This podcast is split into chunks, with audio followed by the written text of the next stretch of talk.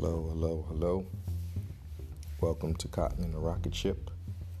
I am your host, Lennox Mars Jr. And I want to thank you for listening in once again. This is season one, episode 27. And the name of this episode is going to be called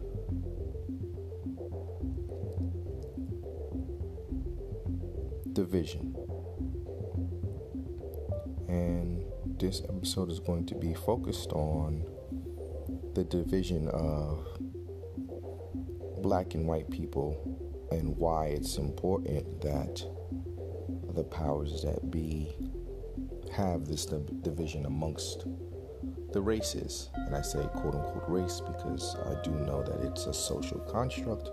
However, I would like to say social constructs and man made things become reality. So, we all know that it's a social construct and there is no difference amongst race. And we may look different phenotypically, but internally we are pretty much the same human being. I, I get it. However, race is why we separate things and we divide the resources to a group of people because of skin type, or we deem and give and assign privileges and certain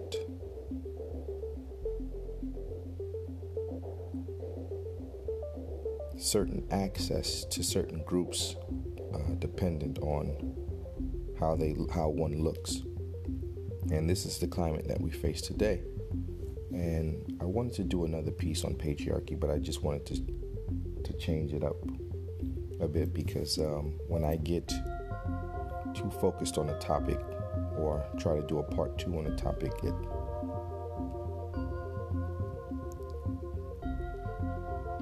it uh, affects me in a way that where I start to think about it too much. So it's almost like when you're eating and they give you the lemon sorbet to cleanse your palate in order to get a, a new dish. This is kind of like the same difference for me. So I want to talk about the vision and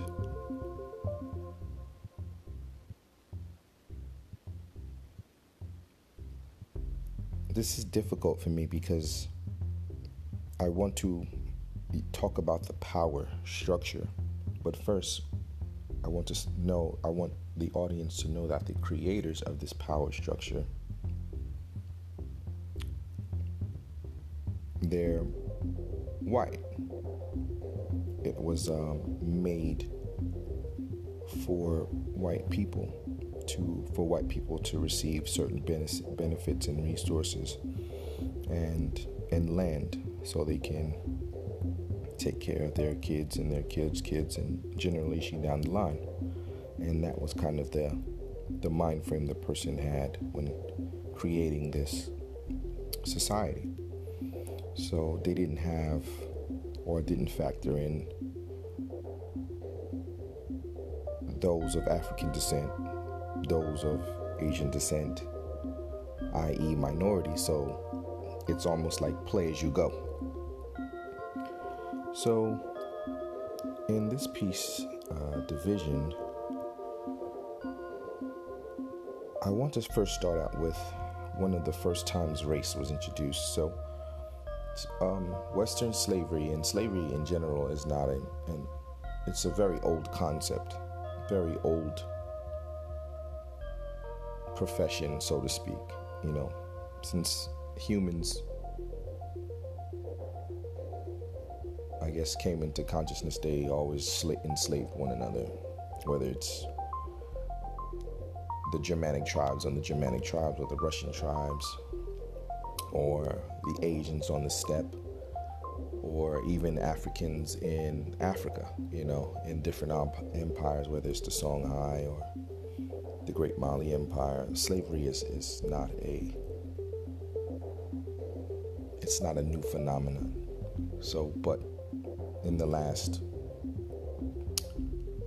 I would just say, 500 years, seven to 500 years. Just I'm just throwing a spitballing a figure, but just last 500 years, it has been um, the transatlantic slave trade and predominantly the white uh, European colonial power and African bodies.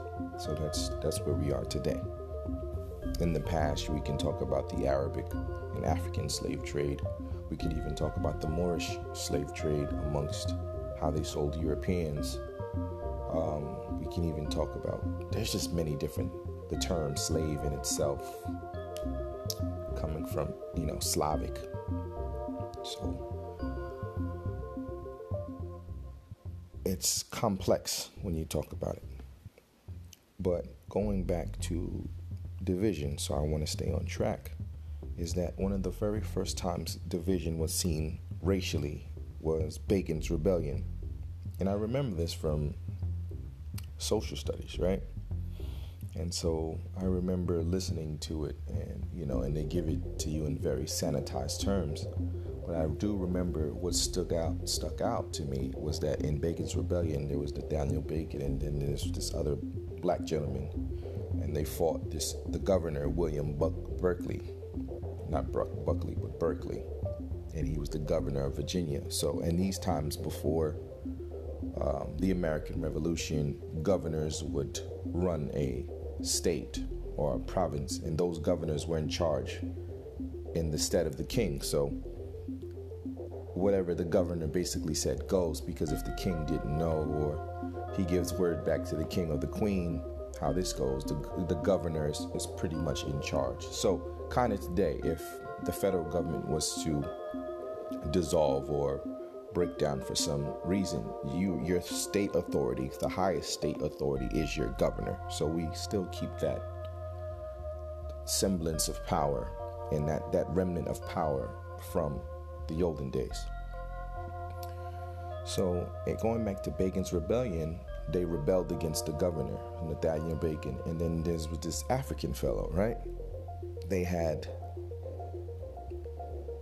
been mistreated such where they deemed that you know we're going to take over we're going to take back virginia and we're going to right the wrongs of this wicked governor william berkeley and so they were kind of successful in that but in this what i'm getting at is that when it was time to persecute nathaniel bacon and you know, and all of his co conspirators of this rebellion, the African had, the, the man of African descent had the worst punishment out of the group. And essentially, you know, the co opters who were white were given some leniency. And this is one of the first times that we see this on paper in North America and that was the litmus test for the and the archetype for today. So, in Virginia, after Re- Bacon's rebellion, they initiated the slave codes of 1705, and the slave codes were very harsh codes on slavery because remember uh, that's why I date back slavery back to the 15th century. Bacon's rebellion is whew, early 17th century or 16. Let me make sure I'm right.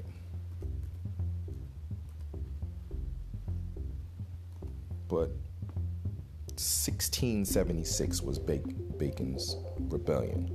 So remember, keep that in mind. It's 1676.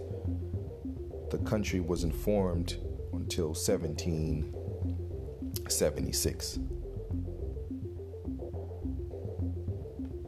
or 70, 1766 excuse me my dates are off so but you can look this up so it's almost 100 years prior to the american revolution that this happened but i say this to say that this is the first time on soil that race-based judicial prejudice is stamped in this country. And the slave codes happened in 1705. And when those slave codes happened, those of African descent could no longer own weaponry and could no longer move freely, even though they may have been free. So at this time, slavery is not just Africans. They are white slaves. There are white indentured servants. There are Native Americans who could be enslaved. Native Americans who are who could be indentured servants. So they're experimenting with how labor is used or cheap and free labor is used in order to provide goods and services. So just keep that in mind. So whenever there uh, and I want you to understand this when I say white and black, the structure is white, yes, but the actors are always different. The actors are different, and the division of white and black is what where I'm getting at. So, remember Bacon's rebellion, okay? So now, here, fast forward today, in the transatlantic slave trade, they kind of experimented with what kind of slavery which in and I want the audience to know slavery wasn't just shipping bodies from from West Africa to the West Indies and South America and to North America. It, that happened, yes. However, it was more complex. They enslaved the indigenous people here as well too, those who were phen- phenotypically African. I won't get into it, I just want you to look it up. They also sent African slaves to from North America to Europe as well to do work. And that's kind of like the first inception of why they needed labor. They needed labor from all over, so they would just take bodies. They would take bodies from North America. Like, can we use them to to send them back to this island? We could do so. Can we send them to Panama or somewhere? Yeah, let's do that. So it's a lot more complex than what we think it is. We like to think of it in the seamless terms, but it was more roundabout, and they were experimenting on which was the best labor force. And they found that the year they tried first with the, their own with Europeans, but they realized that they can blend in, they can run away, and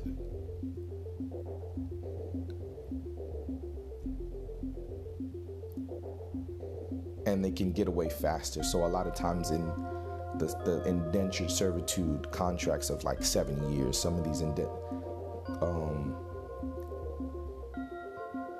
the indentured servitude contracts were so so backwards is that if someone made a mistake or if they even if they fulfill their terms of indentured servitude the person can still annul those that agreement. And so keep them try to keep them indefinitely as indentured servants. So it's virtually slavery. So there's a lot of disputes that you can see. And this is all a public record you know? So you can really look up in like the national library of congress and you can find, probably find old indentured servitude contracts and and look them up for yourself and see exactly how that was.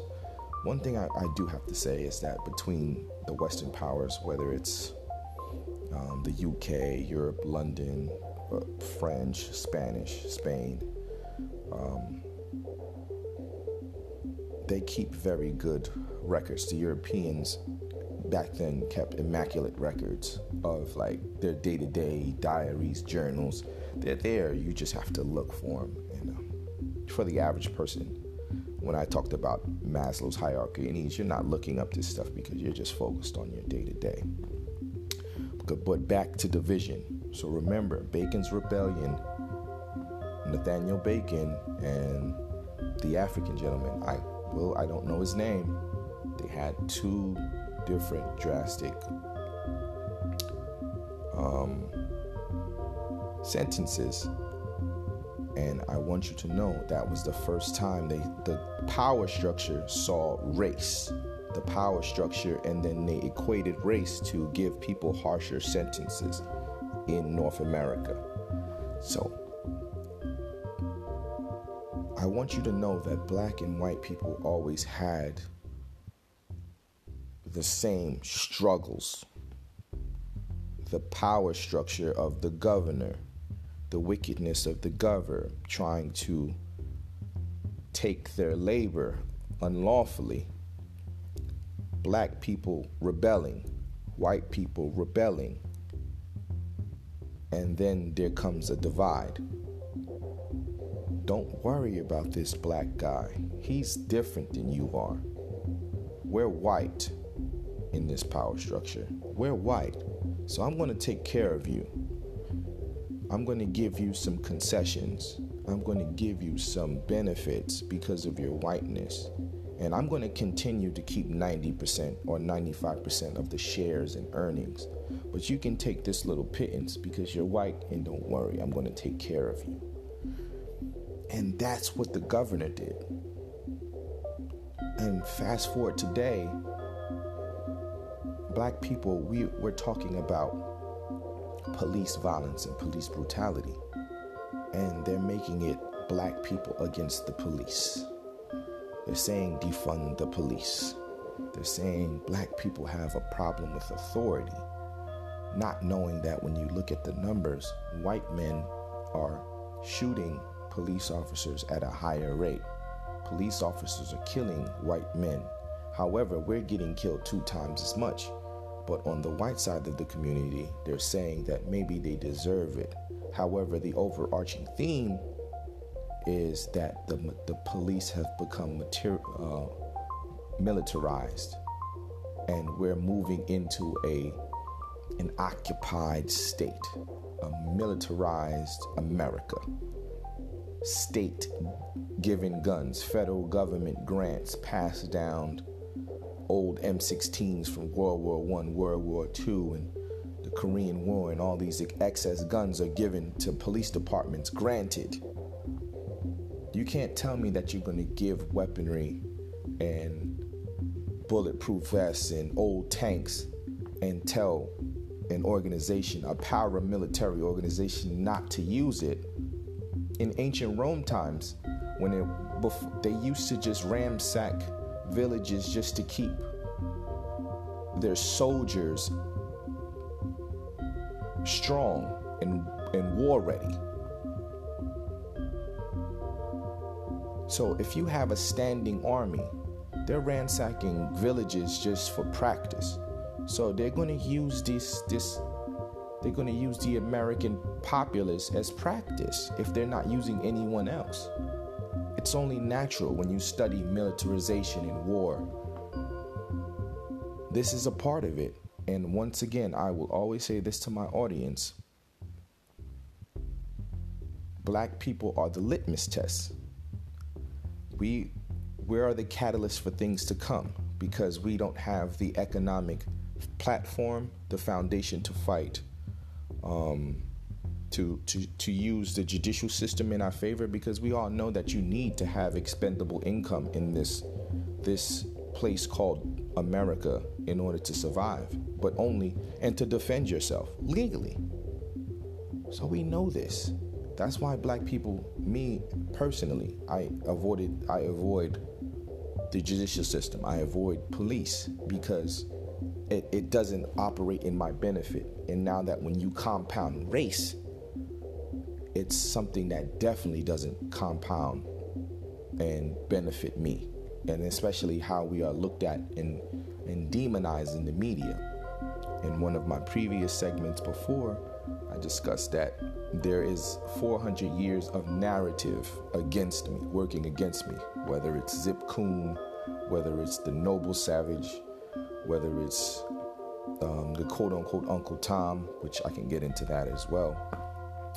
So all of these these media and this this publication of how I'm being painted and demonized makes it easier for the police and, and people not to believe me in this societal structure. But going more into division is that it is used, race And racism is directly used to keep us ostracized from resources and money because once we stop focusing on fighting the infighting we can really point a finger at who's doing the division and who's doing the dividing. The rich doesn't care about poor white people. They don't bleed red. They don't bleed anything else. They don't read they don't bleed red white and blue they bleed green so I want my audience to always know that the power structure is created by predominantly white people, but the actors aren't the white middle class. Who we're up against is not never the white middle class or even poor whites. If anything, they pay the white middle class to call the police on black people for doing mundane things. So they use the white middle class and they use the the poor white middle class to then exercise their quote unquote benefits and quote unquote authority onto us to say that the system is working. So essentially, they're oppressing us, but in turn, they are receiving all the benefits of society and then blaming it on us. So, whenever you see, like, for example, before there was an immigrant population, before the Mexican population, they would often say to poor whites that the Negro or the IE, the niggers are taking your jobs. This is written fact. Now, hence, now you can see that it's almost the same thing. It's always the same the same strategy being used, but just different play people at one point in time, it, you know, to build a railroad, they didn't want to pay the white man X amount of dollars, so they got black people and Asians to run the railroad because they needed the money. They're going to tell you that the, the yellow man took your job, the black man took your jobs. Meanwhile, they could have paid everyone a fair wage. So it's always the power structure keeping the money at top and having us, the populace, fight for the crumbs at the bottom and the way that they keep us divided is through the judicial structure and, i.e., the police, those who enforce it. So now I can give you a reward, poor white man, for telling to tell on runaway slaves, even though you're poor yourself and you can be a slave because they did have white slaves. They had, but the way that white people went into slavery it was through debt. So if you had to pay off a debt, you would become in bondage, and so you would be picking cotton right around along slaves. That's why I say that slavery is is not just black and white. It's this scope of things that involve capitalism. It involves economics. So whenever one introduces racism, economics is sure to follow. And it always works like that. So I wanted to share something with the audience, and I wanted to share that this is a conversation on Facebook with one of my friends, and um, we went to, to college together, and we both were EOF recipients, and um, I'm a fan of his, his music. I'm just a fan of this guy, and and he's a white gentleman, and he asked a question, a very interesting question from his point of view and his perspective, and I I responded to him. And he said, So what is the ceiling for corporations slash groups changing their brands? Question mark. For which I am for by the way. Lady Antebellum is now Lady A. Aunt Jemima is being retired. So what does that mean? Disney is going to redesign Mickey Mouse? Or is that too cost prohibitive? Very good questions.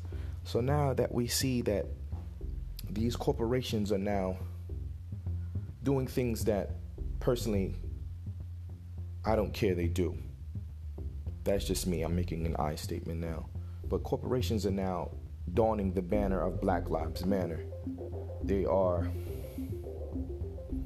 they are in quote unquote solidarity, and I'm, I'm emphasizing quote unquote. If I could put quote unquote in bold solidarity with black people, and the black struggle. However, we're just getting signs all across the nation now in the South, and they're they're knocking down old general statues of like Robert E. Lee and and whatever generals they have. Um, and this is this is disrupting, and it's di- disrupting poor white people and middle class white people because they are they are seeing their sensibilities being ripped and stripped away. But the only thing, and this is how I responded, and I will say the only thing that we are asking for is that the police not kill us in the streets like dogs. This is the only thing we are we have requested. We have been requesting this since like the 1700s. I am not lying when I say this. We have requested this so much. But however, it, it has now it's 2020 and we still haven't got it. But we what we have gotten was the Democratic Party with Kente cloth kneeling down and giving us a, a a disrespectful bill of what they think to do. And so here's here's what I said. And I said, this is how I feel. Corporations are taking the path of least resistance. I don't care about symbolic victories or the removal of statues, etc. That is a part of history which we should learn from, acknowledge, and move on. What is needed is a concerted effort to right the wrongs and fight for equality and stop the police from gunning us down without seeing a judge. All the other things to me is fluff. Change the laws, increase accountability, and cut the checks. That's it. And they liked my post. And he responded and he said, I agree with you. I heard something that really bothered me about a week ago and I still can't shake it. On a podcast, this gentleman said, now I'm paraphrasing, white people who are out there supporting us, I see you and appreciate the effort, but I need you to stay with us because next week there's going to be new news, there's going to be a new news story and a hot topic, but I'm still going to be black, a black man in America, and there's still going to be police violence against us. And I like that. And I agree with that. And I and I said I agree with that sentiment. They will continue to misrepresent the initial reason people are in the street, and then they will distract us. And when they do, and then they will divide and drive a wedge between black people and white people even further with something that has nothing to do with police brutality or legislation being passed. I said, You will see more kente cloth grandstanding, pandering, patronizing, and then we will get nothing for our efforts. Just back to status quo. That's the truth. And I really do believe this is the cyclical event. And this is why I try not to get so frustrated. And I see it happening throughout the annals of time. And I can tell you that every 10 years there's been some type of powder keg of police violence in our community because they have done so much that we that's unrecorded or not recorded or we've complained about several times but has not been rectified. And and I know too white people because I know that they're ostracized out of our communities because I know I did that piece on and I talk about redlining they have been ostracized out of our communities, and then the media doesn't paint a picture, or no one knows what's going on on our side of town. But we're catching hell from police um, and and negative and negligent police. So I know personally that one negative police officer can do so much damage to a community to the point that we don't even associate ourselves with the police. We consider the police just as any local or neighborhood drug dealer. They're just going to bleed us for our money. And we see that time and time again. And so we would like to have a relationship with law enforcement, but it's not there. And so this is how we must operate in society with devoid of law enforcement and devoid and just avoidance at all cost. And that's not living, that's surviving. So I want to I want the audience to understand that the media will play its part into driving a wedge. And the wedge is let's knock down some statues. Let's knock down and, and try to erase so much of the sensibilities in the American fabric that we have so far. And for some African, I'm not speaking for all African Americans. For some, I understand the argument that they walk past a street, they walk past a statue of a slave owner who owned slaves, or for someone who was just very vicious to our ancestors. I do understand that. But for me, personally, symbolic victories my son cannot eat. I cannot eat a symbolic victory. I cannot I, I, I, cannot do anything with a symbolic victory. I am tired of symbolic victories. I'm tired of movies trying to, to depict, and paint pictures of that if you can get beat and battered for so long that you will become triumphant in the end. I, I'm not there. I think I will never be there. And me as a business owner understands that power does not move. So you can't do anything with symbolism because power has cold hard cash. Power can lock me up for a hundred years. Power can do so many things to all of us overnight. They can they can rearrange blocks. They can bring in tanks. They can they can do so much harm. That's what power is. And so for those of, who, of us who are taking a stance, the ones who are the descendants of John Brown, the ones who are taking rubber bullets in the face, who are white, the ones who are standing up for oppression, I humbly thank you. But our job and our work is not done for equality. It is far from done. And the way the the system works is that they're going to keep driving wedges between us, whether they're going to give white people some concessions for their efforts, or they're going to start to take away some things from their sensibilities to make them uncomfortable so that they can now vilify black people even more. And then give them some concessions because once you start to turn on the black populace or any minority populace, there's rewards to be given. And that's what I'm talking about. But meanwhile, they're taking billions and they're selling off the country wholesale. And you you don't have access to it as well. That's the division I see.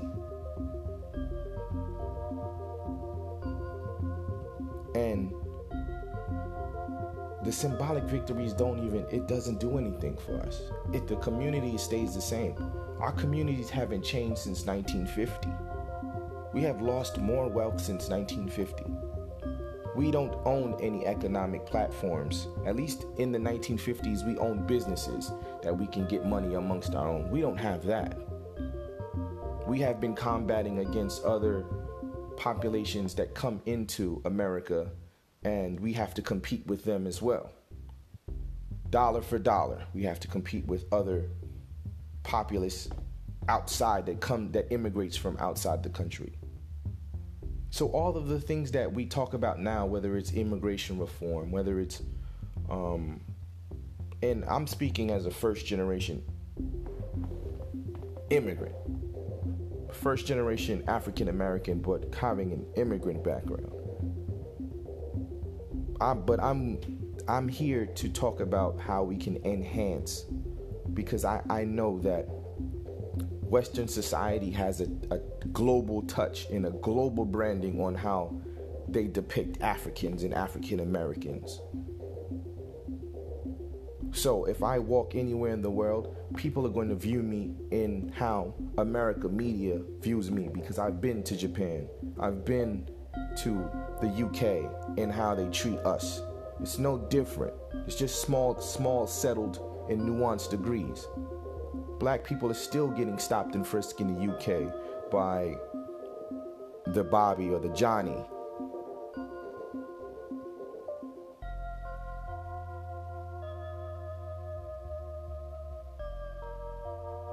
So, this is what I'm talking about. And so white people who are who are quiet and they're complicit in it, they have nothing to gain because your quote unquote countrymen don't care about you. They didn't. Majority of the people who fought in the American Revolution, excuse me, the American Civil War weren't rich Southerners. The only rich Southerners they had were the ones who were the generals or they had top rank, so they weren't fighting side by side. It was poor whites that couldn't afford slaves. And when you understand that piece, that's the only thing they have to have. They have to hold on to a flag and some statues. And this tales that their grandfather, their great great grandfather fought in the in the um in the Civil War. And what's the interesting part is that the Union didn't even want black people to fight. that was one of the last straws when we started running out of men. But what's interesting is that the Confederacy started out having the slaves fight for them. So who was more racist? And I'm not trying to make the point that I'm for the Confederacy, but I just want everyone to understand that these these concepts aren't as black and white as they seem. And I and you can say all pun intended because this is what I'm talking about. This this episode is called division and why black people need to unify with white people. But the thing is that white people may be so much in their slumber or they may just be complicit in the benefits that they're receiving because they don't know what it is at the end of a tunnel. So it's almost like asking me like, "Listen, I give you I give you $100 a day Lennox to be quiet." Lennox is Lennox may take the money. I'm gonna take it. But the moment I, I see some injustice and speak out, I know I might lose this hundred dollars. So that's what they have to do. So it's kind of hard to ask someone to give up something that they've been receiving all of their lives. For what? What what is there to, to lose? But there's a moral, there is a moral tragedy to be had. So I understand it as a human being. Why would I give up, you know, as a logical human being, why would I give up this good this good living for what? What what is what do I have to stand for that? To get more civil unrest? To get less of the pie that I already have? I get it. I understand it. I'm a businessman. I, I get it. It's like, yo, Lennox, why are you speaking out? You got you got things good. But there's a moral, moral underpinning here. These things, this this American government is is built off contracts and paper. It's it's it's fictitious. If we all stop believing this shit doesn't work at all. So that's what I want you to understand. The, the American dream can be American nightmare. And the moment that we all start waking up, we can actually make this thing better than what it is, or we can just say, you know what?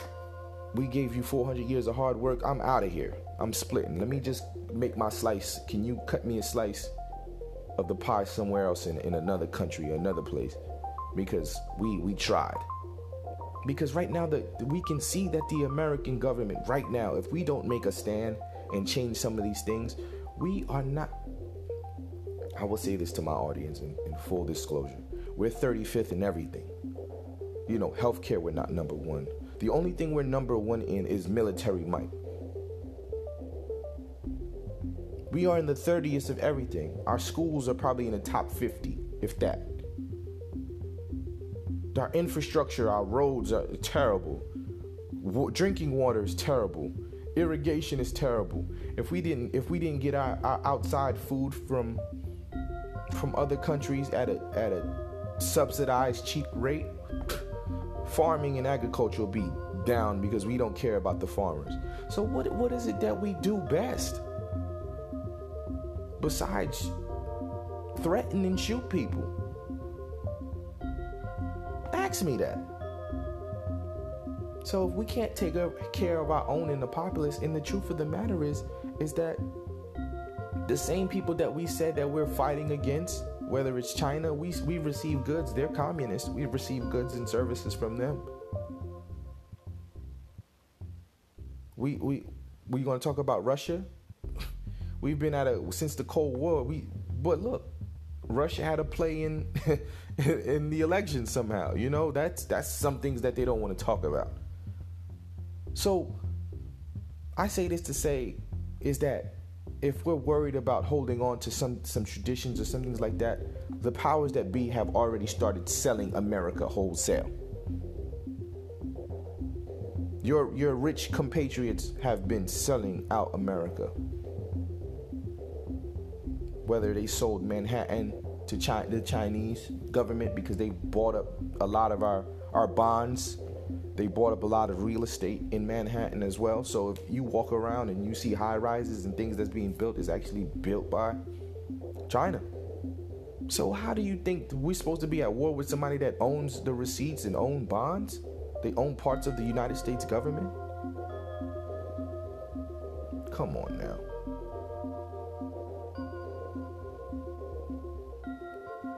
Middle class white people, poor white people, and black people are the only bastion of, of American existence that's holding on to this stuff. The, some of the most patriotic people I know are black Americans. Black people who say, yo, my father fought in the war. My father fought, fought in Nam. My great grandfather fought since the American Revolution. I know some people like that, nine, ten generations in and still can't get a fair shake. We have to do better. But I just want people to know that we I see the play of division. I see the play of race playing a part when it comes to economics.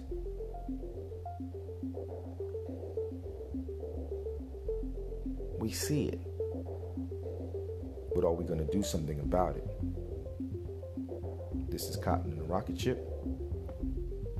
Peace.